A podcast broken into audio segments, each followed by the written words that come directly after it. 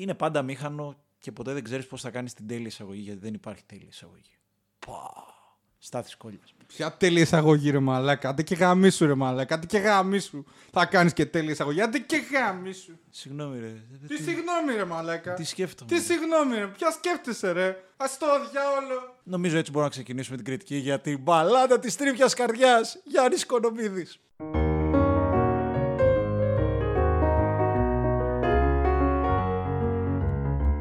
Για πες καμιά, πες καμιά.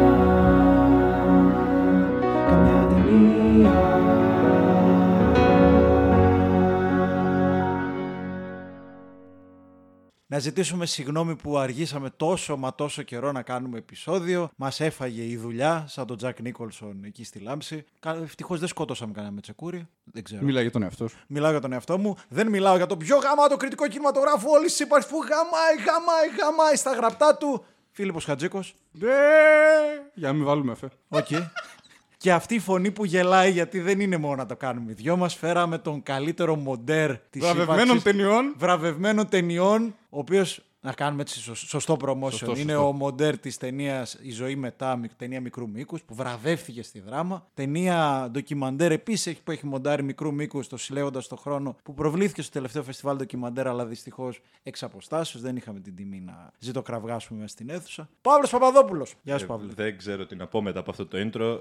Σας ευχαριστώ πολύ. Μ' αρέσει γιατί φαίνεται η μεταφορά της εκπομπής στο ίντερνετ, φαίνεται. Πόσο μπορείς να κάνεις εκπομπή για τον Οικονομίδη εδώ από το βρυσίδι που είχε σε 1 λεπτό περίπου από την αρχή μέχρι τώρα. Τέλος, ναι. Πες μας αν υπάρχει κανένα πλάνο να δούμε το Συλλέγοντας τον Χρόνο και σε κάποιο φεστιβάλ, σε μεγάλη οθόνη όπως του πρέπει. Παρεμπιπτόντως, τρομερή ταινία. Τρομερή. Και πολλά μπράβο και σε σένα και στο Χρήστο. Καταρχήν. Το Χρήστο το Σαγιά, το σκηνοθέτη της ταινίας, γιατί άμα κάνουμε promotion θα κάνουμε ό,τι να είναι promotion, να είμαστε επαγγελματίες. Έχει υπάρξει name drop του σε προηγούμενο επεισόδιο, αλλά εντάξει, τώρα είναι το σωστό, ρε παιδί μου, το ορθόδοξο το promotion. Το original που λέγεται το Ouzo of Cinema. Το original. Δεν ξέρουμε ακόμη. Έχουμε διάφορα φεστιβάλ στα οποία την έχουμε υποβάλει εντός Ελλάδας και εκτός.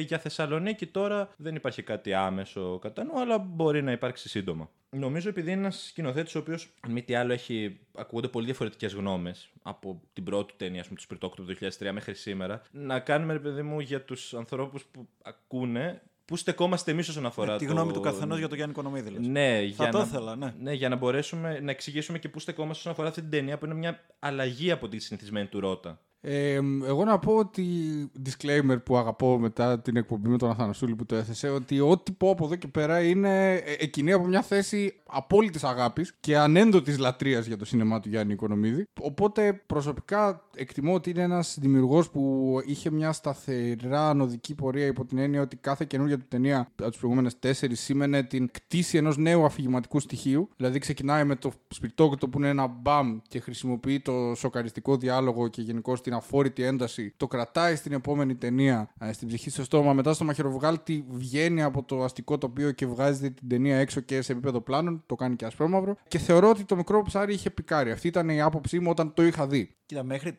το Μικρό Ψάρι συμφωνώ 100%. Να πω βέβαια ότι το Γιάννη Οικονομίδη είδα πρώτα το Μικρό Ψάρι και μετά είδα όλα τα προηγούμενα. Δηλαδή άργησα να δω τα πρώτα του. Λάτρεψα το Μικρό Ψάρι, είδα ξανά όλα τα πρώτα. Είδα ξανά το Μικρό Ψάρι, το λάτρεψα ακόμα περισσότερο. Θεωρώ ότι είναι το πικ του. Δηλαδή θεωρώ ότι με ένα περίεργο τρόπο ό,τι έχει κάνει πιο πριν φτάσανε στο απόλυτο κλείσιμο με έναν απίστευτο Βαγγέλη Μουρίκη. Για μένα είναι μια απίστευτη νουάρ ταινία που κρατάει την ψυχή της Ελλάδας μετά την κρίση. Δεν λογοπαίγνιο. Ψυχή. Ναι, εντάξει. Συγγνώμη.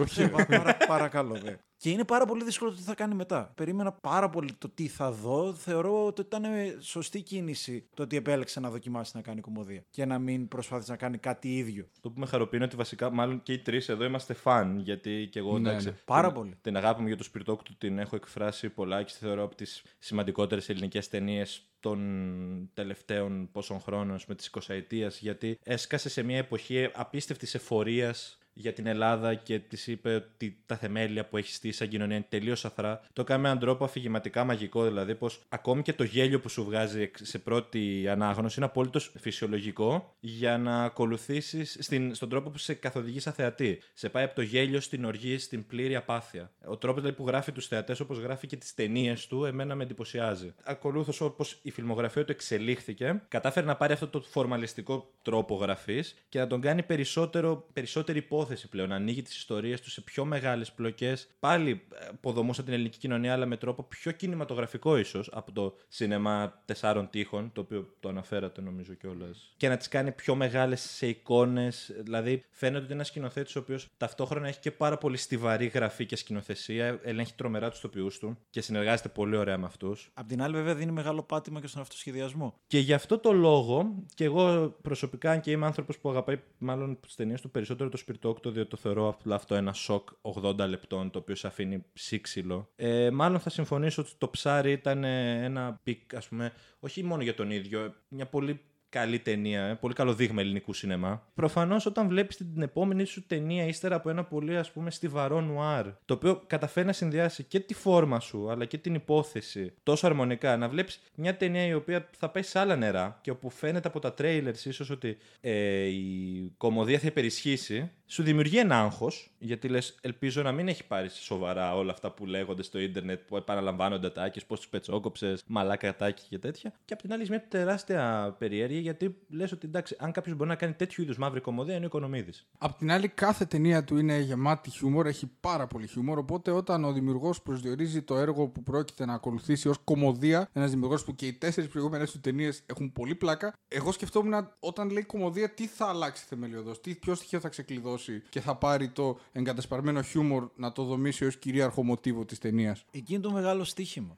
Το ότι οι προηγούμενες του ταινίες έχουν στιγμές κωμωδίας, αλλά δεν είναι κωμωδία. Και πολλές φορές γελάς για να, ως ανάγκη να ξεφύγεις από αυτό που σου δίνει. Από το απόλυτο βρυσίδι είναι διαφυγή για να μην μαυρίσεις ψυχής σου πολλές φορές. Ή γελάς επειδή από τις αποκομμένες σκηνές. Δηλαδή, όλες οι σκηνές που έχουν γίνει hype από το μικρό ψάρι, το πώς πετσόκοψες έτσι, το την Τρίτη δεν μπαίνουμε, γαμάμε. Τη στιγμή που έβλεπα την ταινία δεν μου φαινόταν αστείο. Μπορεί να είναι η δικιά μου γνώμη, δεν ξέρω αν το μοιράζεστε. Είναι αυτό πώς μπαίνεις. Ότι συνήθως όταν μπαίνεις σε ταινία του Οικονομίδη, ξεκινάς γελώντας και κάποια στιγμή επειδή μπαίνεις στο σύμπαν, το βλέπεις πολύ πιο ψύχραμα και μετά είναι αυτό σε παίρνει δηλαδή από το χέρι και σε καθοδηγεί συναισθηματικά. Ο χαρακτήρας του Μουρίκη, ας πούμε, για μένα.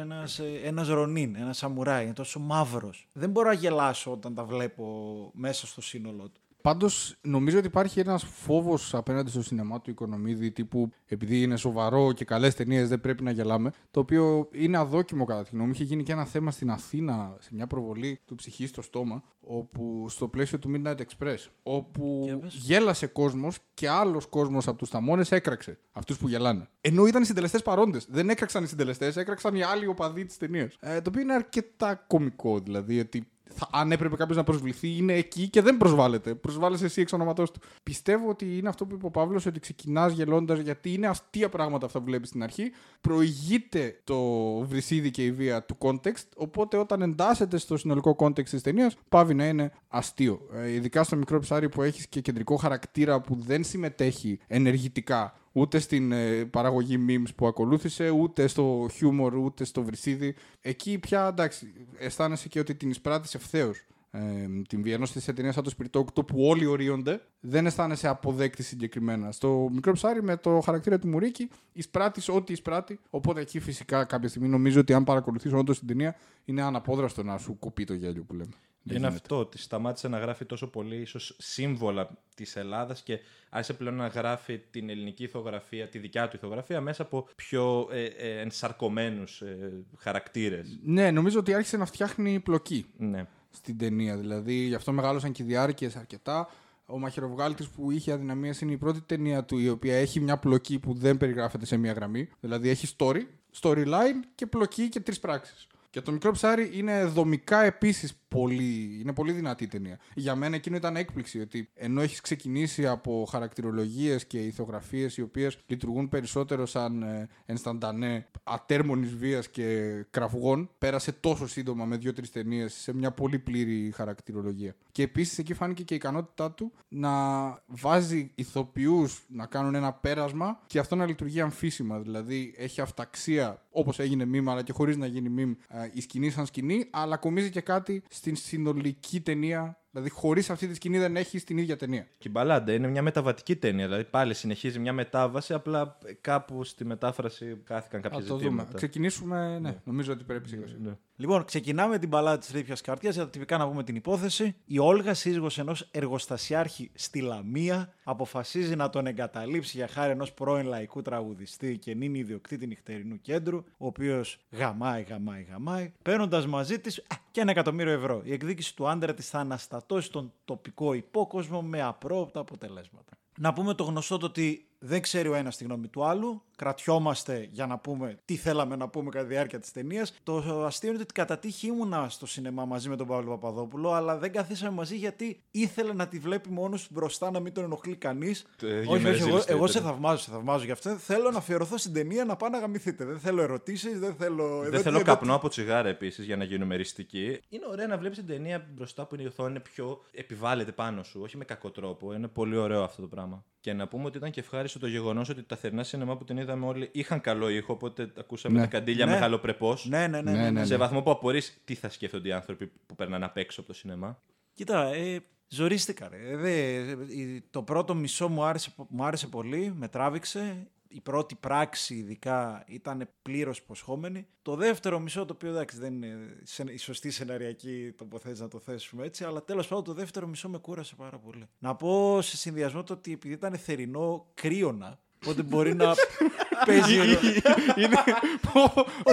Πάντως παίζει ρόλο. Οι συνθήκες προβολής σε ταινία Οικονομίδη. Αυτό ρε φίλε. Δεν είχε κουνούπια όμως. Πάντως σε κάθε περίπτωση το δεύτερο μισό με κούρασε πολύ. Ένιωσα ότι πάρα πολλές σκηνές ήταν περιττές. Πολύ συνοπτικά για να δοθεί πάσα να αρχίσουμε να το αναπτύσσουμε περαιτέρω. Ένιωσα ότι το δεύτερο μισό έχασε όλη, χάθηκε ο σκοπός της ταινίας. Οι βασικοί ήρωες πλέον δεν ήταν πρωταγωνιστές και απλά περίμεναν την εξέλιξη. Περίμενα το διαβόητο γκανγκστερικό μακελιό που κάποια στιγμή θα γίνει. Κάποια στιγμή στο τέλος να μην με νοιάζει το τι θα γίνει. Πιστεύω ότι δεν του βγήκε η κωμωδία ως κωμωδία και πιστεύω ότι ο ίδιος ο Οικονομίδης παγιδεύτηκε στο πόσο hype απέκτησαν τα meme. Ένιωθα συνέχεια το ότι σκεφτόταν θα κάνω αυτό για να γίνει hype, θα κάνω αυτή την ατάκα για να γίνει hype. Υπήρχε ο Γιαννόπουλος και ένιωσα το ότι ήταν sequel της σκηνής, το πώς πετσόκοψες έτσι απλά για να γίνει hype μετά. Δηλαδή το ότι ο σκοπός ήταν να γίνει hype ενώ στο μικρό ψάρι προέκυψε. Υπήρχε πλοκή στο μικρό ψάρι. Εδώ ένιωσα ότι δεν υπήρχε η ψυχή. Πάλι ηρωνία με το λογοπαίγνιο.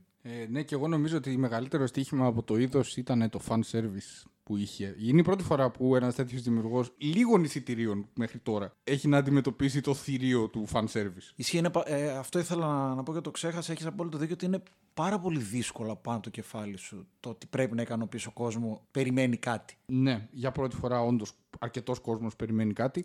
Και είναι κάτι που χτιζόταν, δηλαδή. Εδώ και πολλά χρόνια ο κόσμος ερχόταν σε επαφή με ατάκες. Ναι, και τα τελευταία χρόνια πήρε. Τα πρώτα memes για το Σπιρτόκουτο βγήκαν πριν πόσο, καμιά 10 χρόνια. Δηλαδή, αλλά χτιζόταν και έφτασε στο ψάρι, εντάξει, να το αποκορύφω. Απλά είναι η πρώτη ταινία του Γιάννη Οικονομίδη που κόσμος περιμένει. Και είναι κρίμα κιόλας που γαμήθηκε έτσι με τον κορονοϊό η προσμονή αυτής της ταινίας και θα έπρεπε. Κλέβω την ατάκα σου, είναι αυτό που μου είπες μόλις έκλεισε η ταινία. Θα έπρεπε να πεζόταν σε κλειστό σινεμά. Τελικά δεν πειράζει. Καλύτερα που παίξε θερινό από ότι σε χειμερινό. Full καλύτερα, παιδιά, full καλύτερα. Είναι ταινία θερινού σινεμά με τη λογική που ο κόσμος πάει στο θερινό σινεμά. Ναι, όχι ότι την κάνει. Ότι είναι κακό, ας πούμε, εν γέννη, απλά ότι είναι αυτό. Όχι, αλλά είναι, ξέρεις ότι η ταινία είναι ένα μέρος της εμπειρίας και όχι η εμπειρία. Και εγώ το πιστεύω αυτό. Και γενικώς, όσο και αν τον αγαπώ, 6 χρόνια αναμονή δεν δικαιολογούνται από την ταινία αυτή. Όχι γιατί δεν είναι καλή. Μπορεί σε κάποιον να αρέσει πάρα πολύ, σε κάποιον να λιγότερο. Αλλά έχεις 6 χρόνια να κάνεις ταινία και η ταινία είναι, νομίζω, δίχως αμφιβολία στο πόδι γραμμένη. Το σενάριο είναι γραμμένο στο πόδι. Είναι πρόχειρο. Οι χαρακτήρες δεν οδηγούνται κάπου. Ματαιώνονται διάφορες σκέψεις περί του που μπορεί να πάει ένας χαρακτήρας. Καθιερώνονται μοτίβα, θα επανέλθω σε αυτό γιατί επί της αρχής μου άρεσαν, τα οποία μετά αφήνονται. Αυτά είναι δείγματα ότι η ταινία γράφτηκε γρήγορα. Άσχετα αν τελικώς αρέσει. Γιατί έχει κάποια στοιχεία τα οποία είναι νομίζω αδύνατο να προσπεράσει κανείς. Δηλαδή, ειδικά στο πλαίσιο του θερινού, νομίζω ότι πρέπει να είσαι προκατηλημένος για να μην περάσεις καθόλου καλά. Δηλαδή, δεν γίνεται. Σε κάποια σημεία έχει σπιρτάδα, έχει μικρά περάσματα τα οποία αναζωογονούν. Είναι ενέσεις σοκ όταν η ταινία βαλτώνει. Είναι σαν κάτι ταινίες των αδερφών Κοέν από πολλές απόψεις. Ήταν όπως το Burn After Reading. Μόνο που το Burn After Reading γράφτηκε έναν χρόνο μετά από το No Country for Old Men. Δεν είχε 6 χρόνια αναμονή. Ήταν μια μέτρια ταινία, μια πρόχειρη ταινία που έκαναν την πλάκα τους και μετά από 1 χρόνο έβγαλαν άλλη. Τέτοια ταινία είναι για μένα η Μπαλάντα. Στο θέμα αυτό με τις σκηνές, πράγματι, ότι έχει 2-3 σκηνές που θα μπουν, ας πούμε, στην ανθολογία του. Ναι, έχει μία σκηνή προς το τέλος της ταινίας όπου ο Μουρίκης μιλάει με τον τραγουδιστή. Ό,τι καλύτερο. Ναι, η οποία, ας πούμε, συνοψίζει όλο αυτό που θέλει να φτιάξει ο Οικονομίδης σαν ιδέα. Εκεί πέρα, σε αυτή τη σκηνή υπάρχει και το βλέπεις, σκηνή και ερμηνείες τέλειες και η αγωνία η οποία σου χτίζει με όλο αυτό. Ταραντινική σχεδόν αγωνία σε αυτό το διάλογο. Στον Μουρίκη, πάντως, αισθάνθηκα πολύ την αίσθηση του solo. Δηλαδή, ότι του είπε πάρτο και κάνε ό,τι θες. Ναι, φαίνεται ότι συνεργάζονται στο σενάριο, ότι έχουν καλή σχέση. Ναι, το οποίο σκηνοθέτη. Μουρίκης, ρε φίλε. Ένιωσα αυτό που λες, πάρτο πάνω σου. Πάρτο και κάνε ό,τι θες. Σε καλό να εφεύρεις τον χαρακτήρα και να τον παρουσιάσεις όπως θέλεις. Ναι, είναι και αυτός χειριστικός ο Μουρίκης, οπότε αυτό το πράγμα το έχει. Να συνδέσω έτσι όπως ξεκίνησε η κριτική, στο μικρό ψάρι υπήρχαν πολλοί χαρακτήρες όπως του Γιαννόπουλου, όπως της γυναίκας του Γιαννόπουλου. Που... Η οποία πρόσφατα έμαθα, ρε φίλε. Κατάλαβα, όχι έμαθα, ότι είναι η Σόνια Θεοδωρίδου. Η οποία είναι μια σοπράνο παγκοσμίου φήμης και κλάσης. Δεν έχω ιδέα. Είναι πάρα πολύ καλή, μουσικά δηλαδή, και δεν το είχα καταλάβει βλέποντας την ταινία πρώτη, δεύτερη, τρίτη φορά. Κάνει πολύ ενδιαφέρον casting σε αυτήν την ταινία, την Τζαπανίδου. Πόπη Τζαπανίδου παίζει καλά. Παίζει σε ένα ρόλο που μπορεί να είναι φτιαγμένος πάνω της. Ναι, η Τζαπανίδου είναι κλασικό πράγμα αυτό που λέγαμε πριν, ότι είναι μια σκηνή, ικανοποιείς το ότι παίζει το guest σου, το κάνεις αυτό στο ένα επίπεδο, αλλά και στο άλλο επίπεδο δεν υπάρχει η ίδια ταινία χωρίς αυτή τη σκηνή. Εν συγκρίση, και είναι πολύ ενδιαφέρον, ο Γιαννόπουλος στην Μπαλάντα. Υπάρχει η ίδια ταινία χωρίς αυτή τη σκηνή. Ακριβώς η ίδια ταινία. Η σκηνή που είναι ο Γιαννόπουλος μαζί με τον Μπισμπίκη, η οποία είναι μια σκηνή η οποία προσφέρει πάρα πολύ γέλιο. Είναι σκηνή η οποία βγήκε από. Σαν να βγήκε από έναν άνθρωπο που κάνει μια ταινία βασισμένη στο πόσο ο Οικονομίδης κάνει ταινίες. Και εδώ λοιπόν να πω ότι και εγώ για τους ίδιους λόγους που αναφέρατε και συγκεκριμένα ο Στάθης σχεδόν με κάλυψε πλήρως. Μάλλον ήταν η ατμόσφαιρα του ίδιου σινέμα που το είδαμε. Και το κρύο. Το κρύο. Εγώ δεν κρύωνε. Και η έλλειψη κουνουπιών. Ξεκίνησα βλέποντας την ταινία και κάπου. Στο μισάωρο 40 λεπτά με έπιασα να λέω ότι εντάξει, έχει εξελιχθεί πλέον και κάνει έχει βρει το σκοπό του, αλλάζει σιγά σιγά, επανεφευρίσκεται. Έχουμε ταινία του Οικονομίδη όπου ένας χαρακτήρας λέει σε έναν άλλο χαρακτήρα «μη βρίζεις». Αυτό είναι σοκ. Σκέψου με την παθητική αντιμετώπιση που έχουν απέναντι στη λεκτική βία σε όλη τη φιλμογραφία ως τώρα. Και έχεις έναν άνθρωπο που λέει μη βρίζει, έχεις χαρακτήρα που δεν βρίζει και απλά φωνάζει. Έχεις ανθρώπους οι οποίοι. Έχεις μια πολύ ενδιαφέρουσα ιδέα πάνω στο πώς. Κλασικά στην είναι το αγαπημένο του μοτίβο που είναι σχέσεις καταπίεσης, σχέσεις εξουσίας, η οποία βασίζεται στην καταπίεση και στη λεκτική βία και τη σωματική ενίοτε. Το ζήτημα είναι ο τρόπος με τον οποίο φτάνεις εκεί πέρα. Γίνεται φευγαλέα, γίνεται. Όντας πολύ κουρασμένος από τη θέαση. Αυτό ήθελα να πω και στην αρχή. Και πολύ απότομα. Αυτό θα έλεγα. Το κόνσεπτ είναι ενδιαφέρον. Ακριβώς. Απλά η κατασκευή της είναι. Εγώ αισθάνθηκα αυτό που μου στο μυαλό κατευθείαν ήταν το ατάκτος ερημένη. Δηλαδή πράγματα από εδώ αυτό. Και από εκεί. Ακριβώς. Μια κομική σκηνή, μια σκηνή πρόσπλοκης, ένας καυγάς. Όλα και η είσοδος και η έξοδος των χαρακτήρων από την ταινία γίνεται λίγο άγαρμπα. Δηλαδή δεν προλαβαίνω να καταλάβω τι ανθρώπους έχω και τους ανθρώπους που καταλαβαίνω επειδή τους έχω παραπάνω χρόνο. Στο μισό της ταινίας τους χάνω. Ναι. Γίνονται πιόνια στο σκάκι στο οποίο παίζεται. Εδώ είναι το πολύ ενδιαφέρον τέχνασμα ότι βάζει τις μητέρες τους μπροστά. Αυτό είναι το ωραιότερο μοτίβο για μένα. Αυτό είναι το ωραιότερο μοτίβο και αυτό είναι πάρα πολύ. Το οποίο επίσης είναι ένα μοτίβο που κρατάει 20 χρόνια, το πώς βλέπει τις γυναίκες στο έργο του. Ίσως κάποιες φορές και λίγο μισογυναικό. Σε αυτή την ταινία εδώ έχουμε πράγματα να πούμε πάνω σε αυτό. Σε αυτή την ταινία φεμινιστικά τις παρουσιάζει. Εντάξει, δεν το πήγαινα τόσο πολύ, δεν λέγα τίποτα φεμινιστικό. Ίσα-ίσα όταν κάνεις μπαντάζ γυναικείους χαρακτήρες και να φέρονται σαν άντρες, για μένα δεν είναι φεμινιστικό.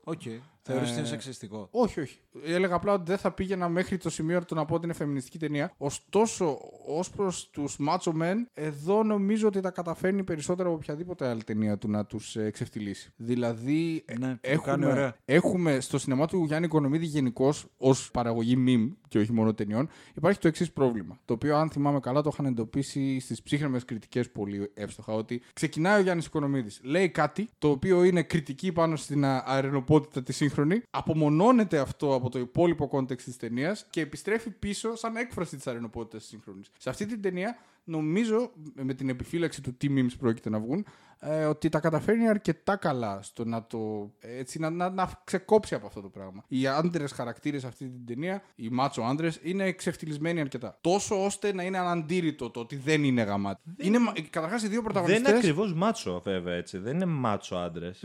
Είναι καρικατούρες δεν... μάτσο. Αυτό είναι το πρόβλημα της χαρακτηρολογίας συνολικής. Δηλαδή δεν πιστεύω ότι είναι πρόβλημα στην πρόθεση όσο στην εκτέλεση. Βασικά στο γεγονός ότι τους βλέπει πιο κωμικά, οπότε πλέον τους αποδομεί γνωρίζοντας ότι τώρα τους ειρωνεύομαι. Στις άλλες ταινίες τους ειρωνευόταν με την αίσθηση ότι κάνω κάτι σοβαρό, άρα πρέπει να είναι σοβαρό. Δεν εντάξει, πιο διασκεδαστικό. Άρα η σκιαγράφηση είναι πιο καρικατουρίστικη. Είναι πιο καρικατουρίστικη, αλλά εκεί που απολύγει τελικώς είναι πιο καθαρό το σημείο. Ότι όλοι αυτοί οι άντρες, οι άντρακλες, ο τραγουδιστής του μπουζουξίδικου του περιφερειακού και ο άλλος ο νομιζόμενος μαφιόζος που κανένας δεν τον παίρνει στα σοβαρά, είναι κάτι μαμάκιδες του κόλου οι οποίοι δεν καταφέρουν και τίποτα στη ζωή τους και ο ένας βαφκαλίζεται με πράγματα που δεν συμβαίνουν και ο άλλος βαφκαλίζεται με το ότι πριν από 20 χρόνια είχε βγάλει 2 χρυσούς δίσκους. Και εκεί συνδέεται με το χαρακτήρα της Βίκης Παπαδοπούλου, ο οποίος δυστυχώς κατά τη γνώμη μου δεν υπάρχει, δεν είναι συμπαγής, δεν είναι πλήρης χαρακτήρας. Ενώ μου αρέσει η Βίκη Παπαδοπούλου γενικώς. Και παίζει καλά. Παίζει καλά, δεν είναι. Για να δημιουργήσει συγκρούσεις. Είναι αυτό εκεί, για να δημιουργήσει συγκρούσεις. Δηλαδή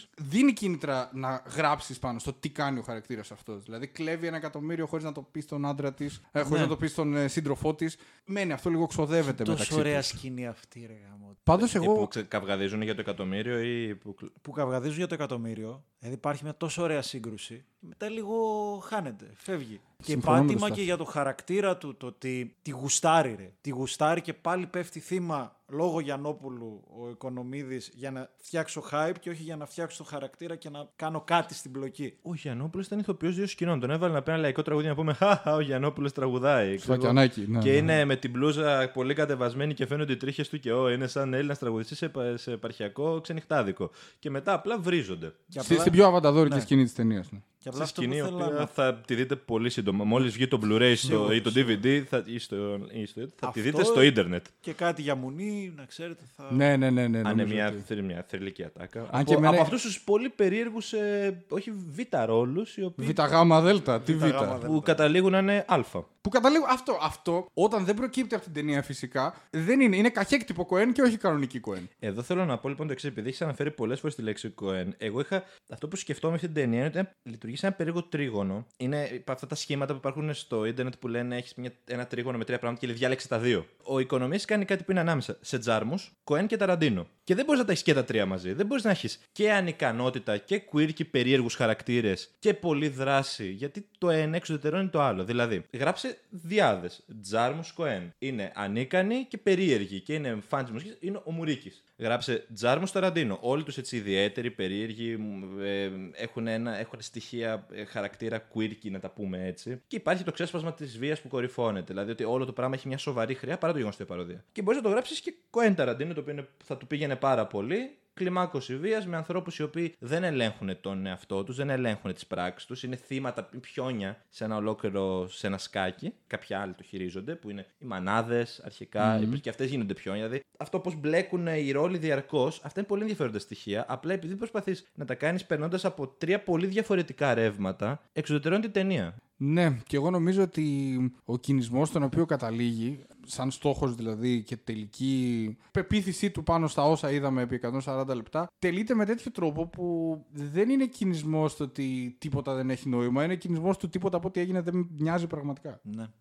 Το οποίο είναι πρόβλημα και είναι η πρώτη και μόνη φορά που έχω αισθανθεί κάτι τέτοιο στο σινεμά του Οικονομίδη. Φύγα μάτια για πολύ διαφορετικούς λόγους από άλλες ταινίες του. Ένιωσα στο τέλος ότι είναι ένα κλείσιμο ματιού σε Departed, Σκορσέζε. Αλλά... Και τον έβγαλα από την τριάδα αυτήν γιατί το είδα σε πιο παροδία. Αλλά ναι, υπάρχει Σκορσέζε στο έργο.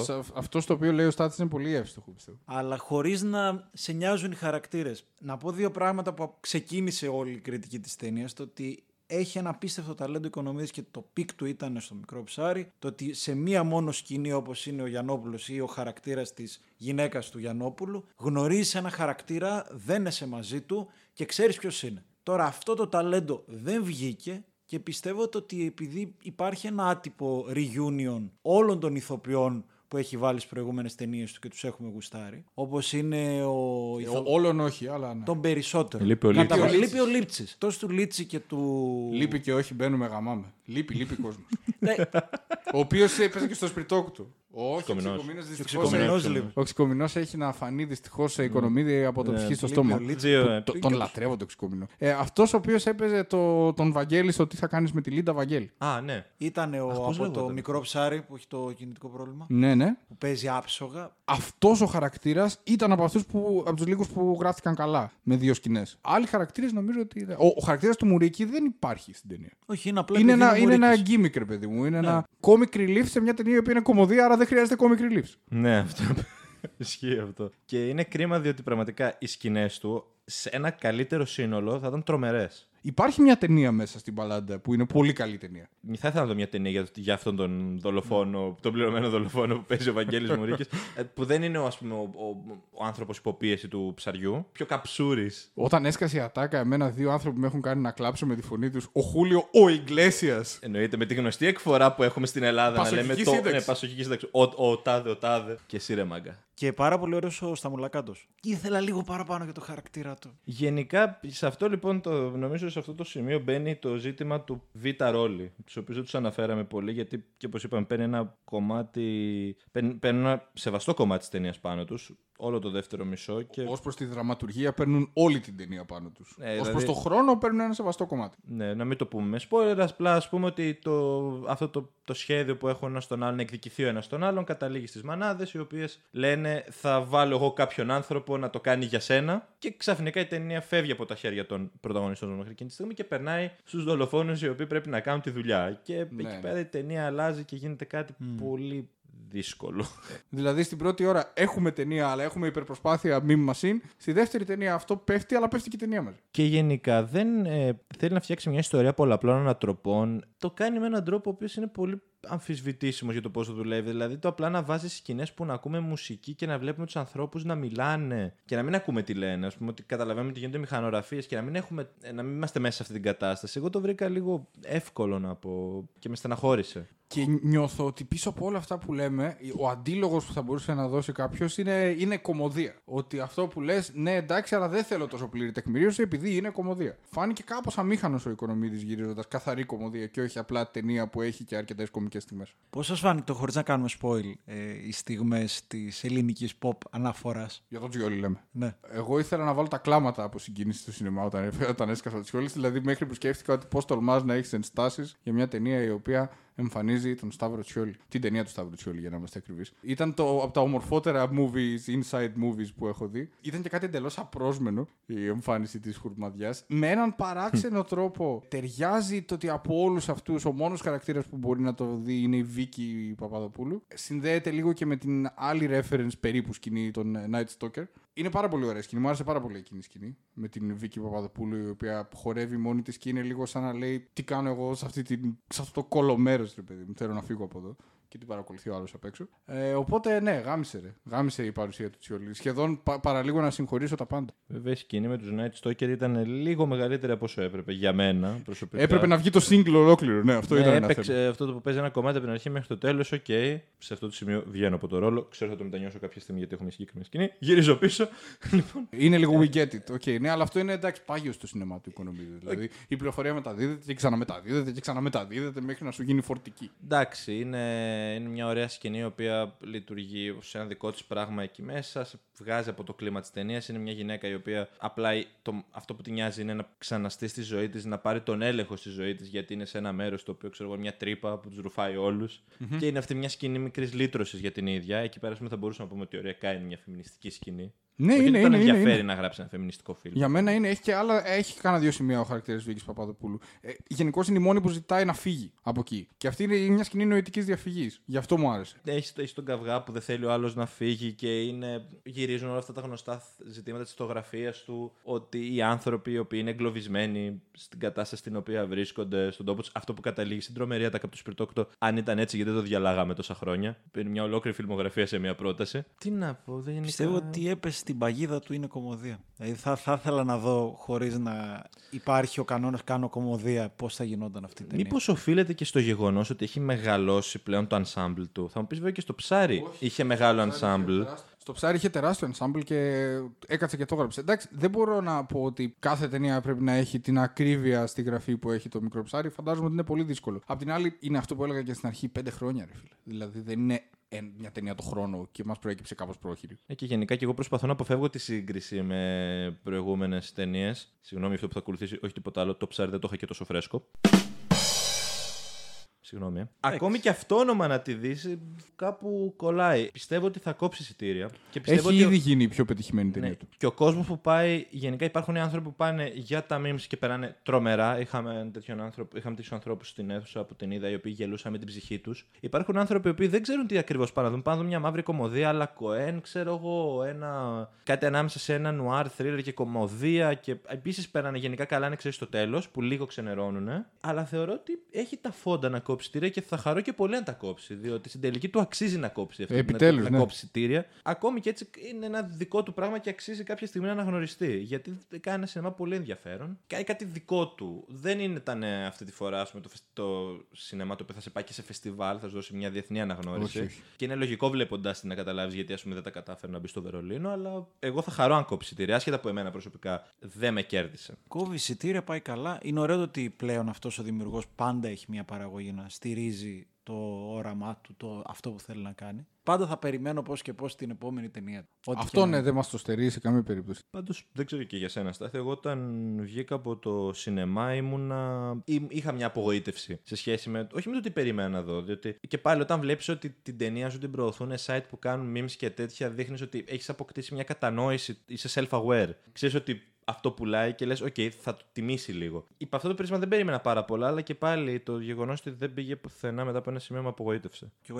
ένιωσα πολύ κουρασμένος στα βγήκε ταινία. Και μια χαμένη ευκαιρία. Ειδικά όσο αναλύω σε δεύτερο χρόνο τη σχέση αυτών των δύο, τις μανάδες, το τι εξέλιξη. Η σχέση αυτών των δύο εννοείς των δύο αντίζηλων. Περισσότερο ή της Βίκης με τον Μπισμπίκη. Και ο χαρακτήρας του απατημένου συζύγου φεύγει λίγο αβολίδωτος έτσι. Και εγώ έτσι νομίζω. Ναι. Δηλαδή, νομίζω ότι αν είχαμε την ταινία που φάνηκε να υπόσχεται στο πρώτο μέρος, θα μιλούσαμε για άλλα προβλήματα. Είναι πολύ ανισοβαρής. Δηλαδή, ξεκινάς να δείξεις την σαθρότητα δύο τύπων που είναι οι δύο όψεις του ίδιου νομίσματος, μόνο που ο ένας είναι εγωιτευτικός και ο άλλος είναι για κλάματα. Κλαίει στη μισή ταινία, τον ξεφτυλίζει μέχρι και η κόρη του. Ενώ ο άλλος μέσα στη φεδρότητά του και στην αδυναμία και το ότι η μάνα του είναι πιο μπαντάς από αυτόν, αποκομμένος και ειδωμένος καθαρά και μοιάζει και λίγο με τον Οικονομίδη έτσι, στο φυσικό. Ναι, πάρα πολύ. Είναι πιο στιβαρός. Οπότε θα ήταν ανσοβαρές αν ήταν μια ταινία western τύπου επαρχιακού. Και έχει ωραίο χαρακτήρα, είναι ωραίο το πώς γουστάρει, αλλά παράλληλα δεν είναι το true έρωτα.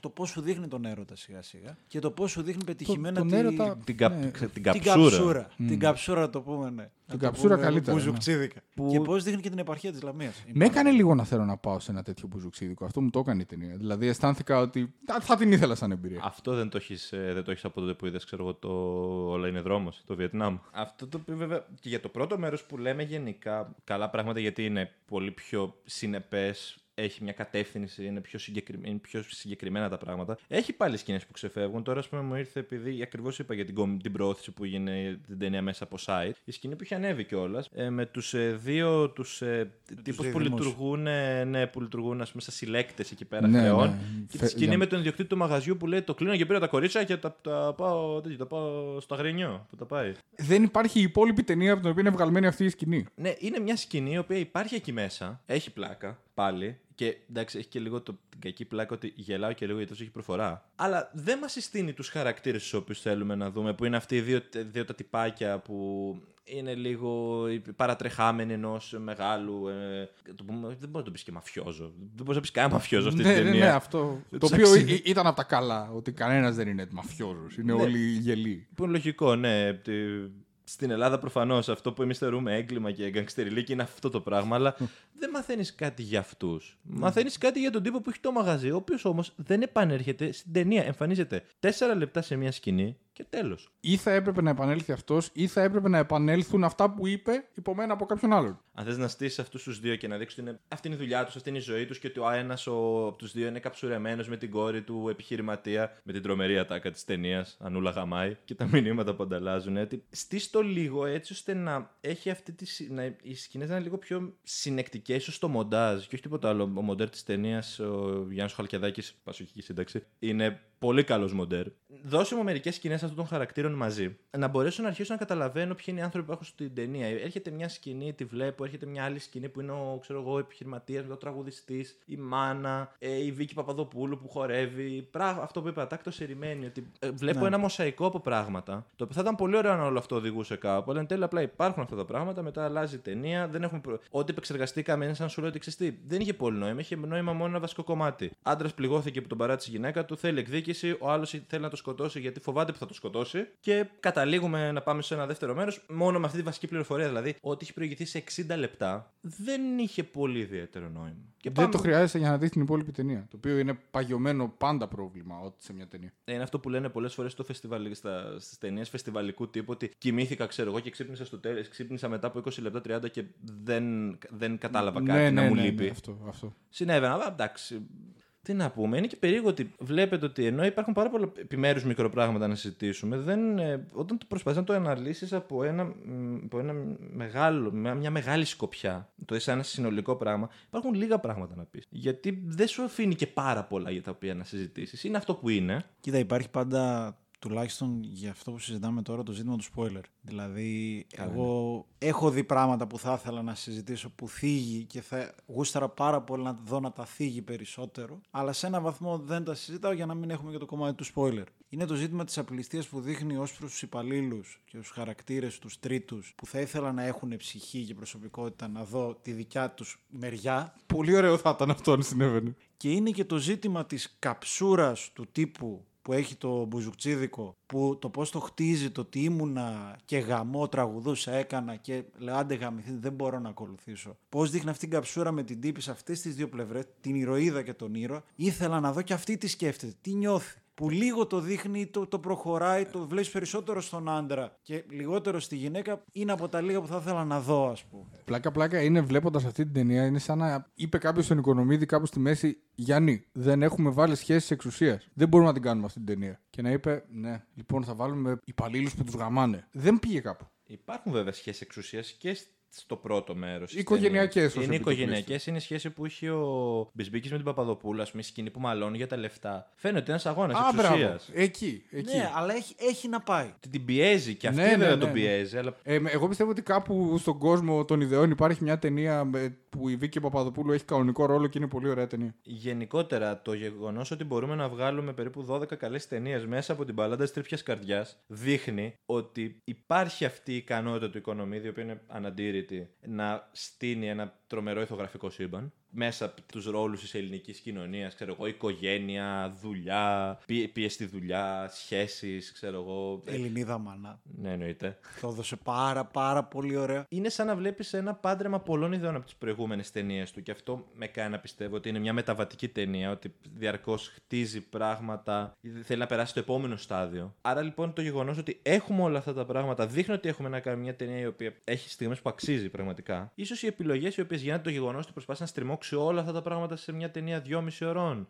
Η οποία καταφέρνει όμως και να χωλαίνει. Δηλαδή δεν είναι ότι έχει κανέναν ασθηματικό ρυθμό η ταινία και δεν χωράνε οι ιδέες, να λέμε και την αλήθεια. Όχι, εννοείται. Παρακολουθούσε μια κλασική ταινία Οικονομίδη στο ρυθμό της. Ναι. Και ένα κλικ λίγο πέφτει γιατί δεν διατηρεί ρυθμό. Χάνει πολύ όταν χάνει τη δύναμη των διαλόγων. Ένας άνθρωπος ο οποίος γράφει, το ατού του είναι η διάλογή του. Όσο περίεργη και αν είναι και όσο και αν προκαλούν γέλιο σε κάποιους ανθρώπους, η διάλογή του είναι το ατού του. Και όταν ξαφνικά κόβεις το διάλογο και μου δείχνεις με μια τζαζομουσική κόσμο να μιλάει σε βουβό, κόβεις το πράγμα που σε κάνει δυνατό σαν δημιουργό. Είναι πάρα πολύ περίεργο αυτό. Η μουσική, πώς σας φάνηκε? Η μουσική, το κομμάτι του jazz, μου άρεσε. Ήταν λίγο περίεργο γιατί έχω συνηθίσει τη μουσική, την άψογη μουσική από το μικρό ψάρι. Μπάμπης Παπαδόπουλος, respect, το πιο ωραίο soundtrack για μένα. Ευχαριστούμε πάρα πολύ.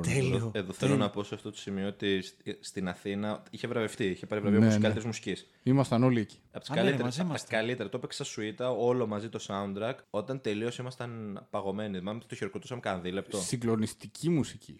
Και συγκλονιστική μουσική πάνω στην ταινία. Αυτό είναι το τρομερό. Εδώ, ανεξάρτητα άμα ήταν ωραία, σαν free jazz ή όχι, πάνω στην ταινία. Εμένα μου τέριαζε το ότι κοροϊδεύω τις συνθήκες νουάρ μέσα από τους χαρακτήρες αυτής της κομμωδίας που όλοι είναι. Οι χαρακτήρες ενός νουάρ είναι το ερωτικό τρίγωνο. Και είναι οι μάτσο άντρες. Με το jazz στοιχείο που παίζω σε αυτούς τους κλαψομούνιδες, μαμάκιδες, μου τέριαζε για την κομμωδία πάρα πολύ ωραία. Στο πρώτο μισό. Μετά χάθηκε και η μουσική ήταν ασύνδετη. Ασύνδετη, και εγώ αυτό αισθάνθηκα μετά. Σίγουρα δείχνει ότι είναι συνεφίλ. Το ότι χρησιμοποιεί μια μουσική που σε παραπέμπει σε ένα σανσέρ για δολοφόνους. Και από άλλα πράγματα το δείχνει αυτό σε αυτή την ταινία. Ναι, εννοείται. Έχει αναφορά στο Τσιόλι που είπαμε. Είναι ωραίο το πάντρεμα στο πρώτο μέρος. Που ακούς λίγη jazz, λίγο τραγούδι στο σκυλάδικο, ξέρω εγώ. Έχεις ροκ.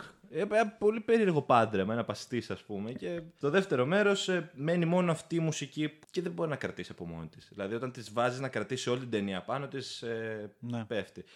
Εντάξει, επιστρέφει ο Παπαδόπουλος, παίζει το θέμα των τίτλων τέλους, το ροκ του Καραγκιόζη. Πολύ ωραίο σαν τραγούδι εξόδου από σινεμά. Νομίζω είναι ολόκληρη τέχνη το πώς θα βγάλεις το θέατη από τον κινηματογράφο. Πάντα, αν έχεις μια καλή μουσική, αν δεν έχεις καθόλου μουσική. Ναι, απλά έχουμε περάσει. Το να μην έχεις καθόλου μουσική, ρε φίλε. Πολύ δυνατό πράγμα όταν συνάδει με την ταινία σου.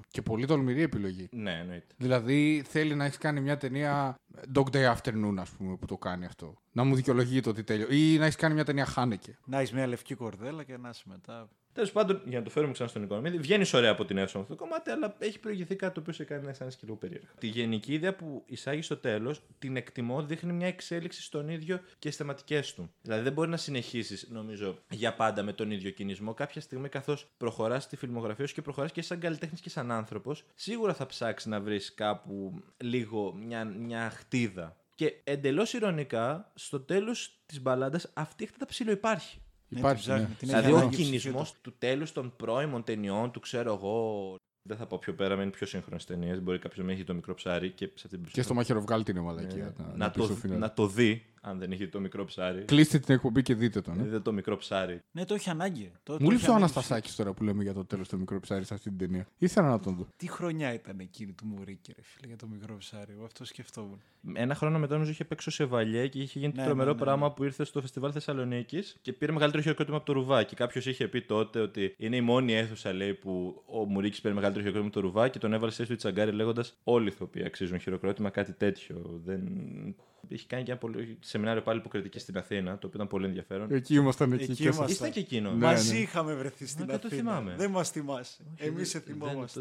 Ήταν πολύ ωραίο. Και μου είχε κάνει εντύπωση ότι ο Μουρίκης είχε πει όποιος από εδώ που μαζεύτηκε να έρθει να δει το σεμινάριο και είναι ηθοποιός ή κωμικός, ας ανέβει να αυτοσχεδιάσει. Τέλος πάντων, νομίζω μπορούμε σιγά σιγά να το μαζέψουμε. Να το μαζέψουμε. Για να μην γίνει σαν την ταινία. Η ερώτηση είναι εξής τώρα. Ναι. Θα προτείνατε σε κάποιον να δει την Μπαλάντα της Τρύπιας Καρδιάς? Εγώ ναι, σίγουρα. Για να πάρει και κανένα ειστήριο ακόμα ο Οικονομίδης και γιατί είναι η πιο προσβάσιμη ταινία στη φιλμογραφία του Οικονομίδη από κάποιον που δεν ξέρει τι πάει να δει. Οπότε από όλες τις ταινίες του είναι σίγουρα η πιο εύκολη. Δηλαδή το maximum damage από κάποιον που δεν ξέρει τι εστί Οικονομίδης είναι να μου πει έκανε λίγο κοιλιά στη μέση, αλλά γενικά ήταν ωραίο. Οπότε σίγουρα θα την πρότεινα, παρότι εγώ έχω αρκετές ενστάσεις. Ναι, και εγώ. Τάσω μαζί με αυτά που λέει ο Φίλιππος, γνωρίζοντας ότι κάποιος λατρεύει το hype και το στυλ των ταινιών του Οικονομίδη, πιστεύω θα ικανοποιηθεί. Αν δεν του αρέσει αυτό, πιστεύω ότι θα βγει μουδιασμένος. Εκεί στέκομαι κι εγώ και γι' αυτό είχα αυτή την απορία. Ότι κατά πάσα πιθανότητα, σαν άνθρωπο που μου έλεγε